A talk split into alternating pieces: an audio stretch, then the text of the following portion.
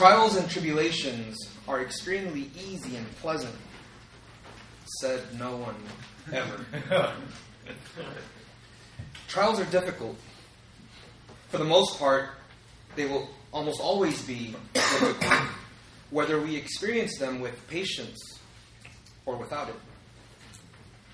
Impatience makes trials even harder because it can lead us to question God's providence, whether due to the nature of the trial or to the length of it. Impatience leads us to respond in the flesh in ways that seem best to us, even though it may not please God.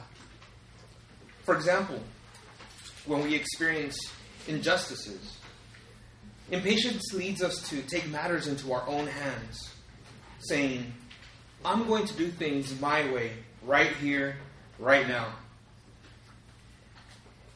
Impatience makes waiting seem long. Long because we want results, we want answers right then and there, all while ignoring God's plans. Impatience does not help us to resolve our problems. It does not help us to advance God's call on our life. This morning we're going to be going through chapter 5 of James. And we're going to be going through verses 7 through 11.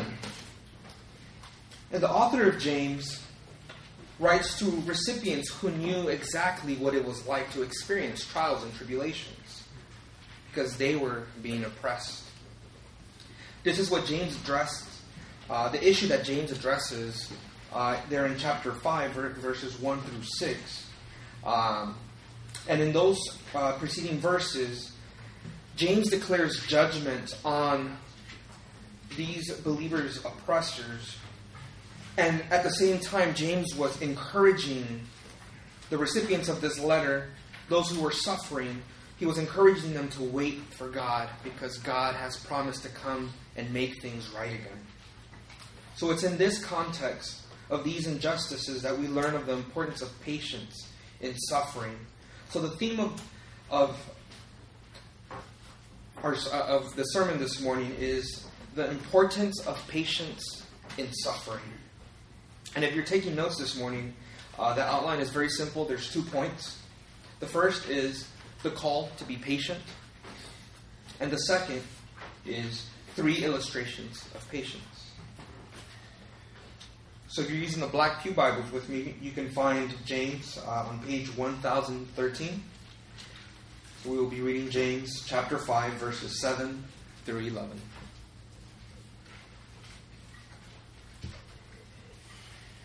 Be patient, therefore, brothers, until the coming of the Lord.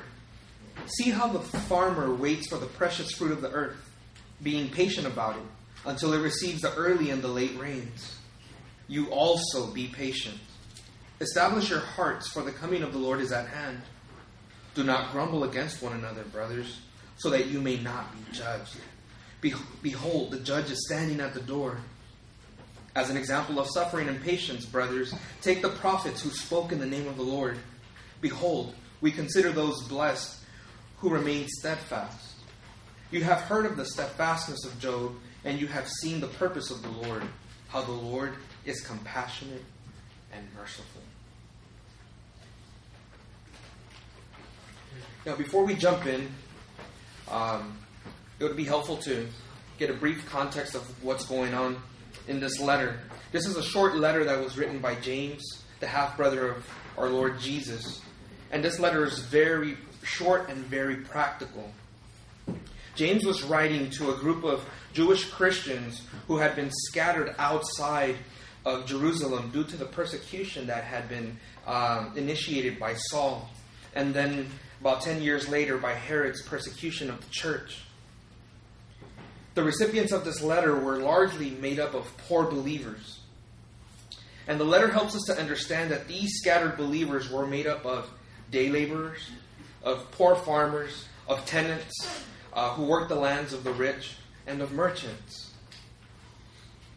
James addresses some of the rich in his letter, but it's interesting to note that in all of the letter, he never calls uh, or addresses these rich folks as brothers. Instead, they are mentioned to acknowledge the trials and tribulations that the recipients of the letters were facing, but also to help understand uh, the recipients how to respond as a result of this suffering. Now, some of the issues that James addresses in his letter include how to respond to trials. James says that the right way to respond to trials is with joy, because trials are a means through which God sanctifies his people so that we would reflect Christ more and more. James also writes to encourage the recipients to be doers of the word and not simply hearers of it. James makes it clear that one who claims to have faith in Christ is to display this faith by one's lifestyle. And he likens the faith of someone without the evidence of a transformed life to demons who believe in God, but who are not saved because they have no interest in obeying God, nor do they. And he also encouraged his audience by telling them that faith is not demonstrated through works alone, but it's also demonstrated through words. Another one of the reasons that James wrote to them was to address the issue of favoritism that was taking place in the church. There were believers in the church who had a wrong understanding of justification by faith alone. It seems that many of the believers who were scattered believed that faith was simply a matter of agreeing with Jesus. But because of their condition of poverty, they were happy with just believing in Jesus, but not letting that belief in Jesus lead them to share with other poor believers that were with them. So Jesus, uh, James says that faith is not simply about agreeing with Jesus, but it's about obeying Jesus and what he says. So, due to the poverty that these believers were experiencing, befriending the rich who visited their church meetings seemed like the best thing to do because the, this was seen as a lifeline for the poor. And rather than uh, treating them equally, they would show favoritism towards the rich treating them right while ignoring the poor and the less fortunate in their assembly, which is why James um, writes to them saying, Religion that is pure and undefiled before God the Father is this to visit the orphans and widows in their affliction, and to keep oneself unstained from the world. In other words, you are not to live like those in the world and show favoritism to those who can repay you. You are to love those who can't repay you you are to care for those who are in need, just as our Heavenly Father has demonstrated that care and love for us. And so, with that background information, let's now turn to James' exhortation. Our first point is the call to be patient. And we find this in verse 7. Here we find a clear call, a clear call to be patient until the coming of the Lord. Then James gives an example of a farmer and returns to his call for them to also be patient. He says there, uh, Be patient, therefore, brothers, until the coming of the Lord. See how the farmer waits for the precious fruit of the earth, being patient about it until it receives the early and the late rains. You also be patient. Now, being patient is not something that we naturally gravitate towards. Some of us may even stay away from asking to be patient, to be made patient. I remember as a new believer, I used to fear asking God for patience, for fear of receiving growth in my patience along with trials and tribulations. So I just stayed away from it completely the thought that would linger in my mind was, what if God answers my prayer and then things start going bad all of a sudden? Nope. I'm not asking for that. But this is the wrong way to think about patience. God can help us cultivate patience even though we may not be experiencing trials at the moment. But we know that God equips us with His grace for the moment of affliction. He equips us for trials that will come sooner or later because some things are certain. We live in a fallen world and we experience the effects of the fall every day. And also because Christians will be rejected by this world and thus experience trials and tribulations. This is something that we covered a few weeks ago when Jesus calls someone to follow him. We were reminded that Jesus, when he calls someone to follow him, it is a call to death. It is a call to follow in his footsteps, to experience rejection from this world. So trials will, will come to our life whether or not we pray for patience. It is not wrong for us to ask God to help us grow in our patience. We should pray for patience. So, what we find in this text is a responsibility given by God to his people to respond in a way that glorifies him. We are called to cultivate and, ex- and exercise patience in suffering because we all need this if we are to suffer well for God's glory. Now, some questions that come to mind what is patience? What is the relationship between patience and suffering? Is there a relationship between patience and suffering? Patience and hope? Now let's tackle this last question. Is there a relationship between patience and hope? Our text this morning, along with other passages of Scripture, helps us understand that there is a relationship between patience and hope. James points his audience to the second coming of the Lord to encourage patience. For example, there in verse 7, once again, James writes, Be patient until the coming of the Lord. And in verse 8, we read, You also be patient. Establish your hearts for the coming of the Lord is at hand. There in verse 7, as we just read, James reminds his audience that the coming of the Lord is something that will happen. As Christians, there is an important event that we should all be waiting for, that should be present in our minds.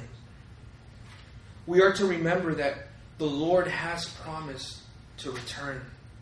He has promised to come back and make things right.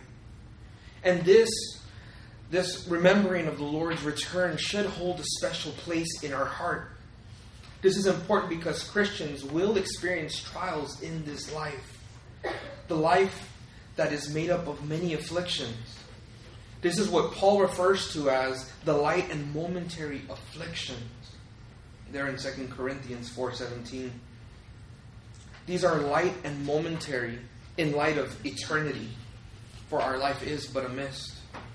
It's here for a little while, but then it's gone. So what should be our motivation to persevere in this life? Our motivation should be the return of Christ. This is what helps us to be patient and what helps us wait for him to return.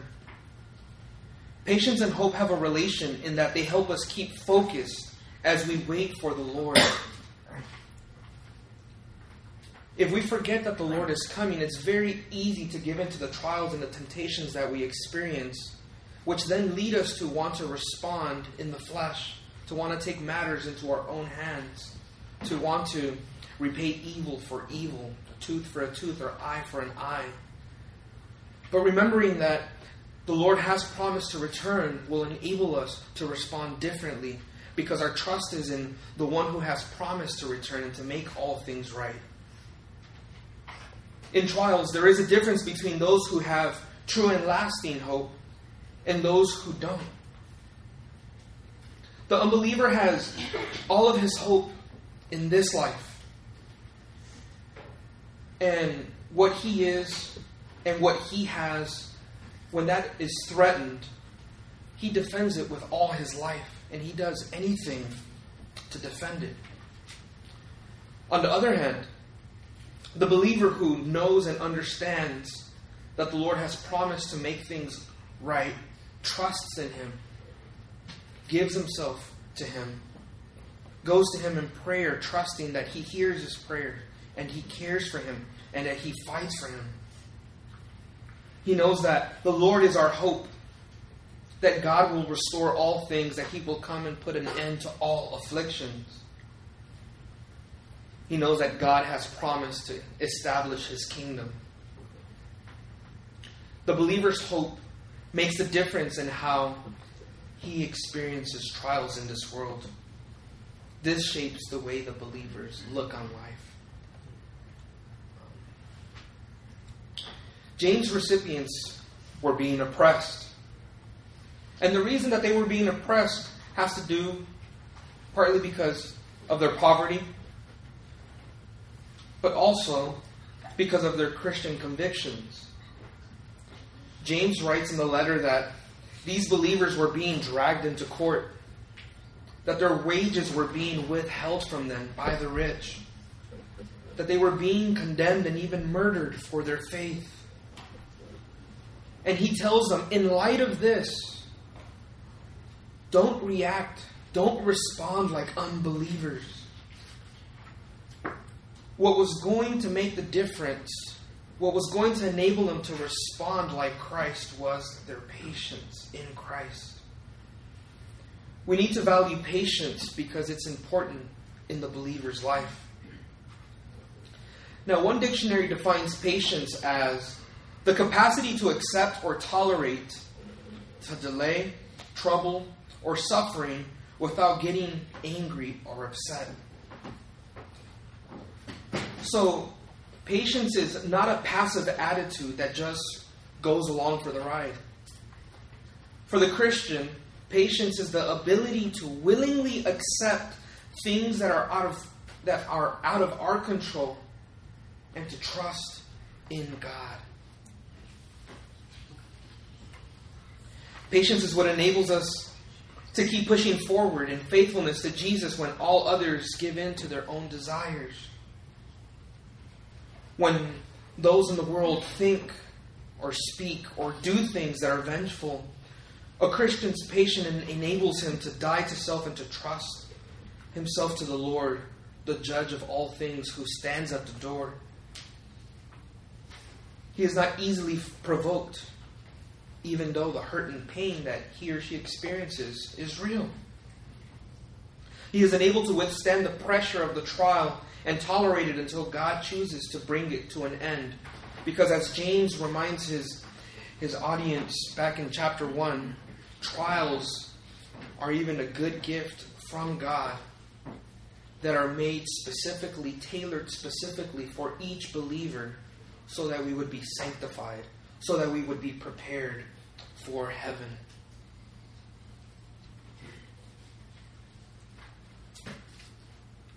Patience helps us look forward to the one who will come to right all wrongs. It also reminds us that the one who has allowed these trials has his hand on the, the knob of the oven, per se, and is controlling the heat as he purifies and sanctifies us. This is why James writes Be patient until the coming of the Lord, because his coming his coming means justice and vindication.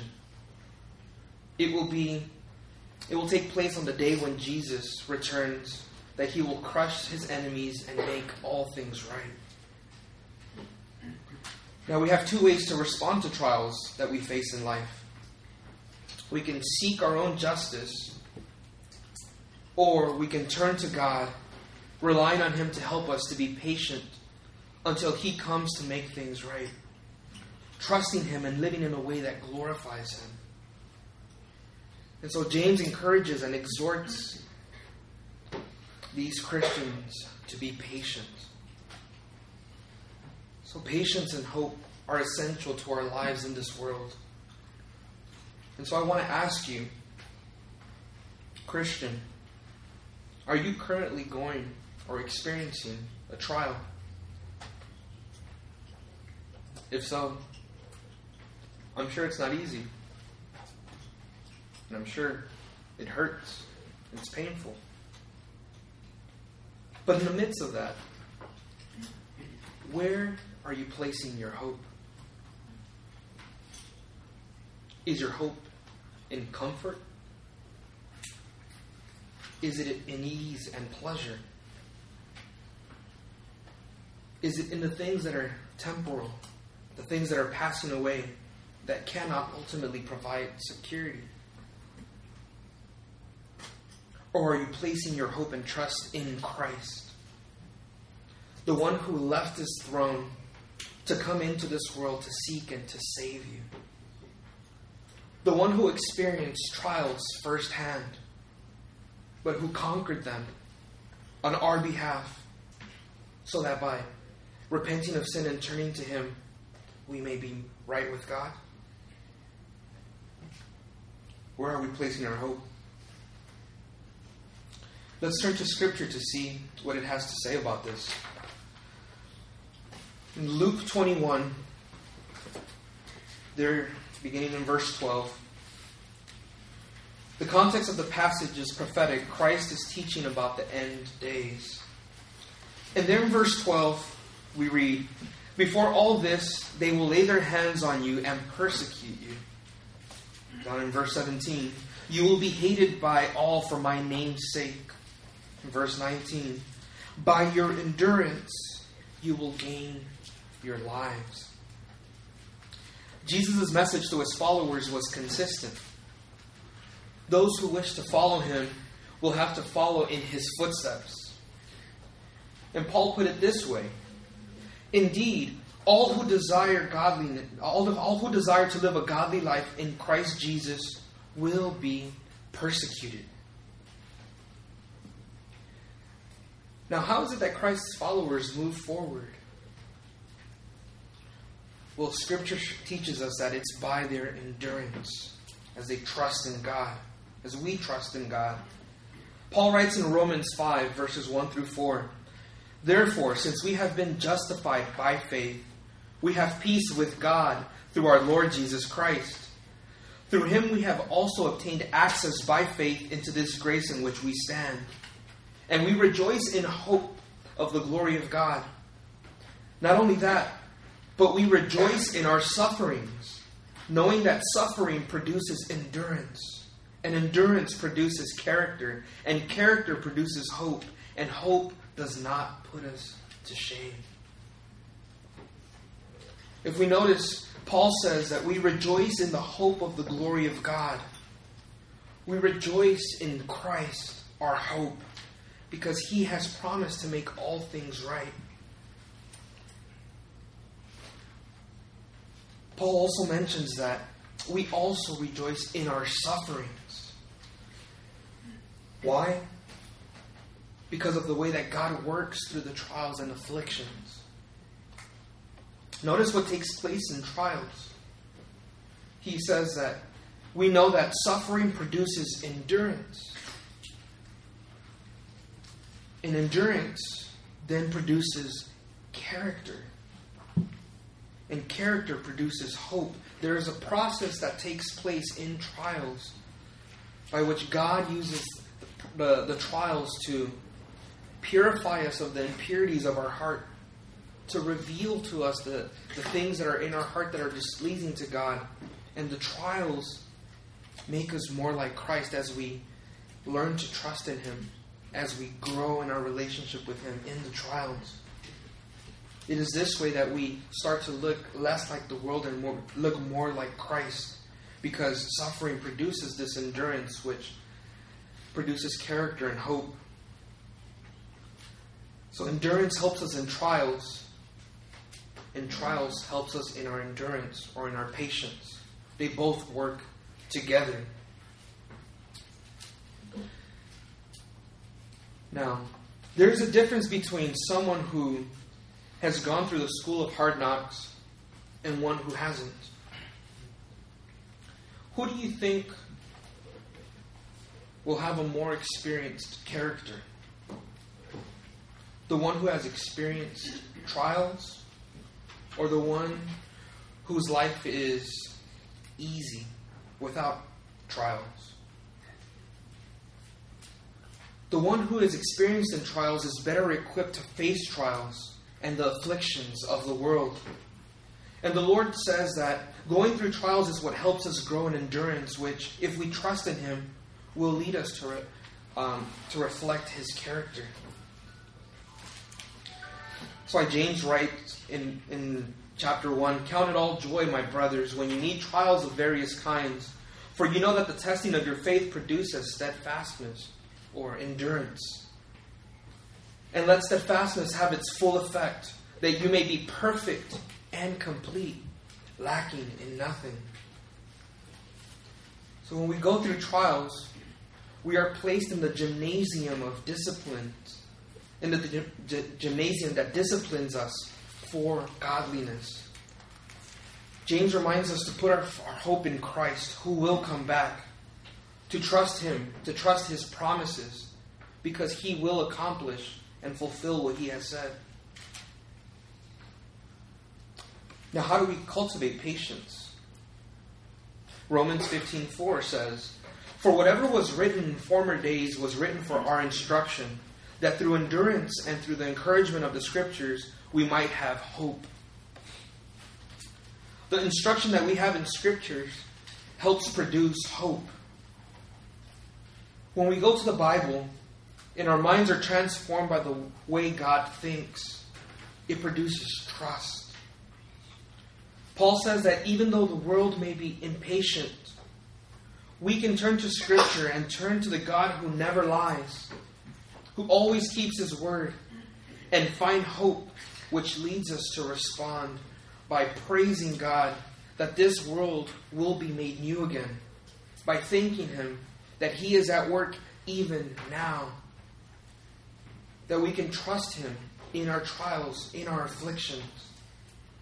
Hebrews 6:11 um, reads, "And we desire each one of you to show the same earnestness, to have the full assurance of hope until the end."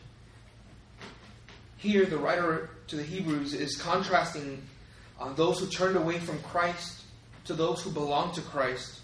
And he encourages them to be different. He says in verse 12, so that you may not be sluggish, be imitators of those who through faith and patience inherit the promises. Now, how is it that believers of old persevered and inherited the promises? How was Abraham able to do this?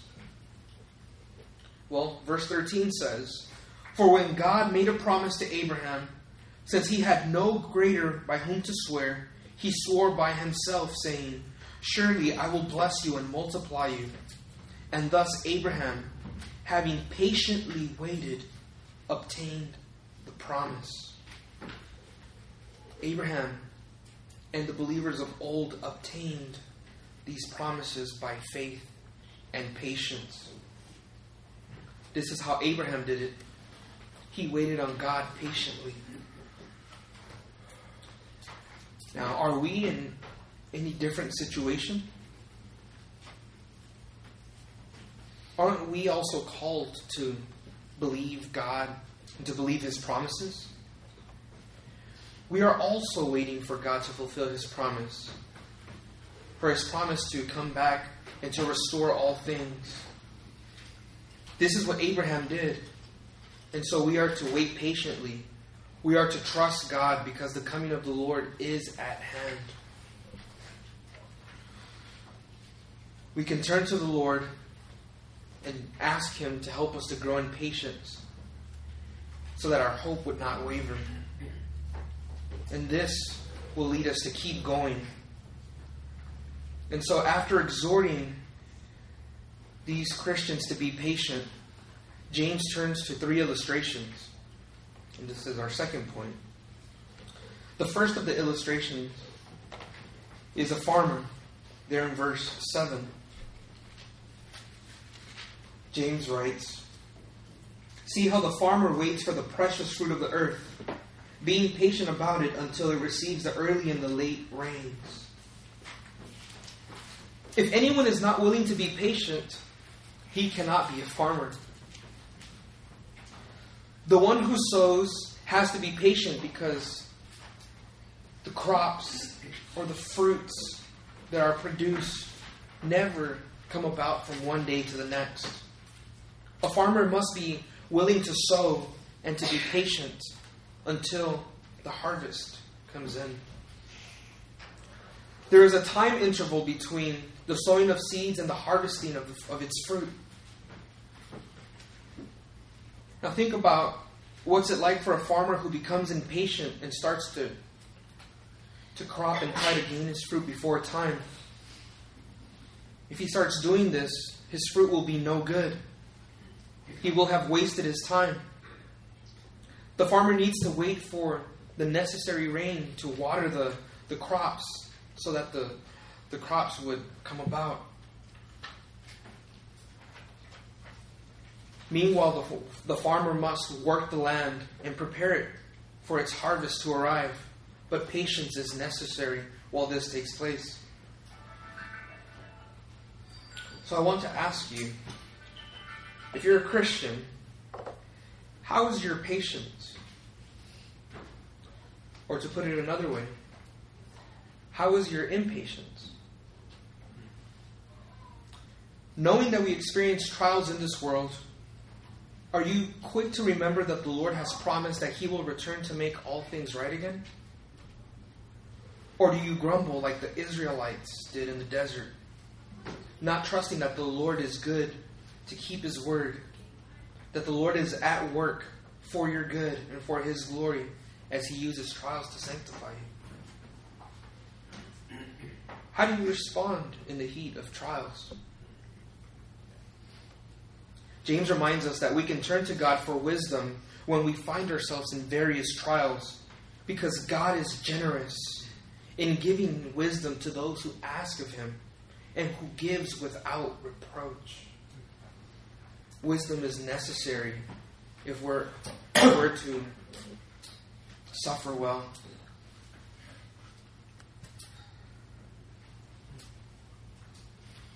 But James also encourages that we must ask in faith, believing God. Once again, it comes back to trusting the Lord's promises, believing that He keeps His promises trusting that the Father of lights, in whom there is no variation, is always good.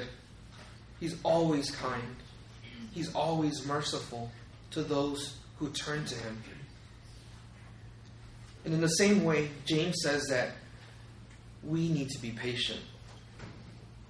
The Lord wants His people to not lose our cool. Just as God sends its rain in its time, God will send his son Jesus in his time to make everything right again. This leads us to our second example. In verse 10, the prophets. There we read, As an example of suffering and patience, brothers, take the prophets who spoke in the name of the Lord. Do we look to the prophets as examples of those who waited with patience? Because James calls his hearers to look to them and to be encouraged. As believers, we must not believe the lie that we will not experience trials and tribulations. Because it's easy to believe that as children of God who speak the words of God, that we are somehow exempt of experiencing difficulties, trials, and tribulations in this world. We see the prophets being examples of those who served the Lord, who gave themselves to his service and yet weren't exempt from suffering. The scriptures instruct us on what happened to the prophets. Many of them were martyred. Jeremiah, for example, was a prophet who lived in the final days before Israel fell. And he's known as the weeping prophet because he cried over Israel's unrepentance and the destruction that was to come.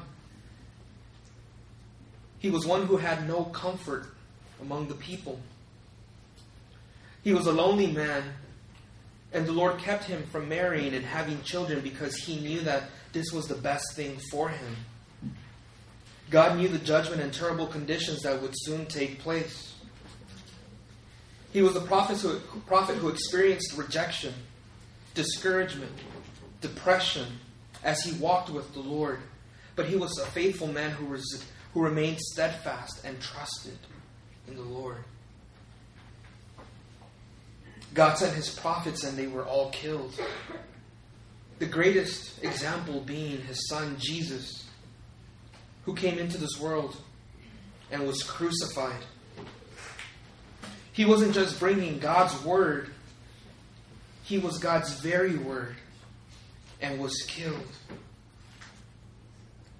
And it was their faithfulness, the faithfulness that these men displayed in the midst of suffering that gives evidence of their identity as God's people.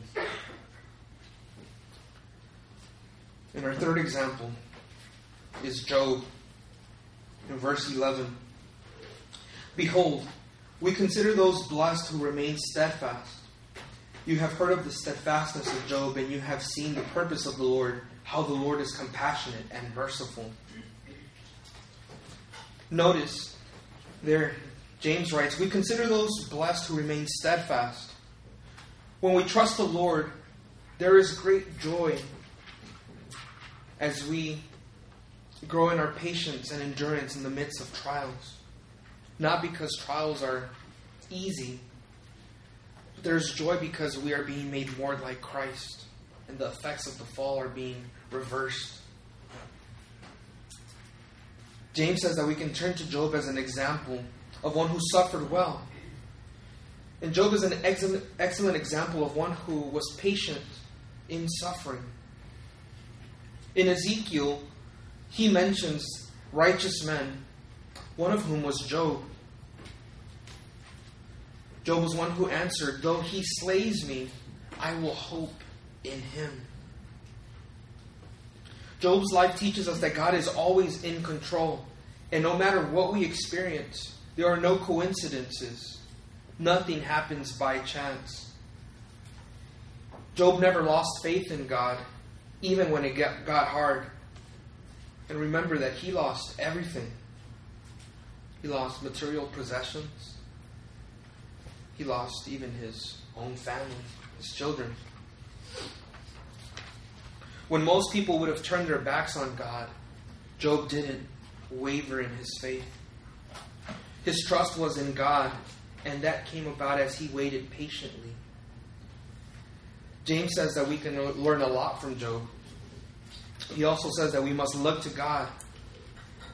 You have seen the purposes of the Lord, how the Lord is compassionate and merciful. And we see this clearly in the life of Jesus as he came into this world and was one who showed compassion to those that surrounded him, to those that followed him, to those who cried out to him for help. He turned to them, offering them the gospel and forgiving them their sins. He was compassionate towards those who recognized their spiritual bankruptcy and recognized their need for a Savior.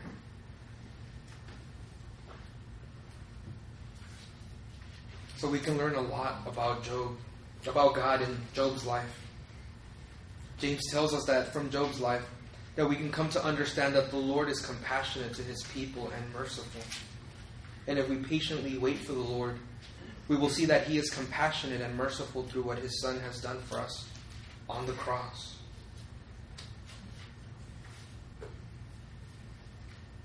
Now, if you're joining us today and you know yourself not to be a believer, where is your hope placed in the midst of the trials that you experience in this world? The Bible says that true and ultimate and everlasting hope is found in Jesus Christ, the Son of God, who became like one of us and who lived the life that was expected of each one of us, who obeyed God perfectly and then offered his life as a sacrifice on the cross so that all who would repent of their sins and turn to him would be saved, so that all who repent, and believe would experience His great mercy as a God who will no longer count sin against the sinner because of what Christ has done. As a Father who shows compassion to those who cannot save themselves, God sent His Son to rescue those who recognize their need of Him. So, in conclusion, we are to cultivate a life of patience by turning to God, by trusting in Him, by being reminded of God's promises that God has promised to make all things right. And we do that as we turn to Him in His Word and we're reminded of these truths. Paul writes to those in Colossae Put on then, as God's chosen ones, holy and beloved, compassionate hearts, kindness, humility, meekness, and patience this is the way that we are to clothe ourselves as we turn to God and His Word. We learn that we are to strengthen our hope with reminders of the Lord's return. Let's pray. Heavenly Father, come before you and we confess that we are impatient many times. We respond in ways that seem best to us, disregarding the way that you instruct us, the way that you call us to live in this world. Father, we we confess that we fall short, that we do what makes us feel good because we want results in our time and in our manner. Father, we praise you that through your Son Jesus Christ you offer forgiveness of sins. Because when we fall short, your word says that if we confess these sins, that you are faithful and you are just to cleanse us of all unrighteousness. Father, we ask that you would help us to become a faithful people, a patient people. Lord, that we would be trusting in your word, that we would be trusting you and your promises, that we would be reminded that you are a God who keeps his word, and that your word is always yes and amen. And that as we experience trials and tribulations in this world, that we would be reminded that your, that your promises hold true, that you are working things out for our good, and that you have promised to return and make all things right. We acknowledge that we can't do this on our own, and this only comes as a good gift from you by your Spirit through your word. It's in Christ's name that we ask this. Amen.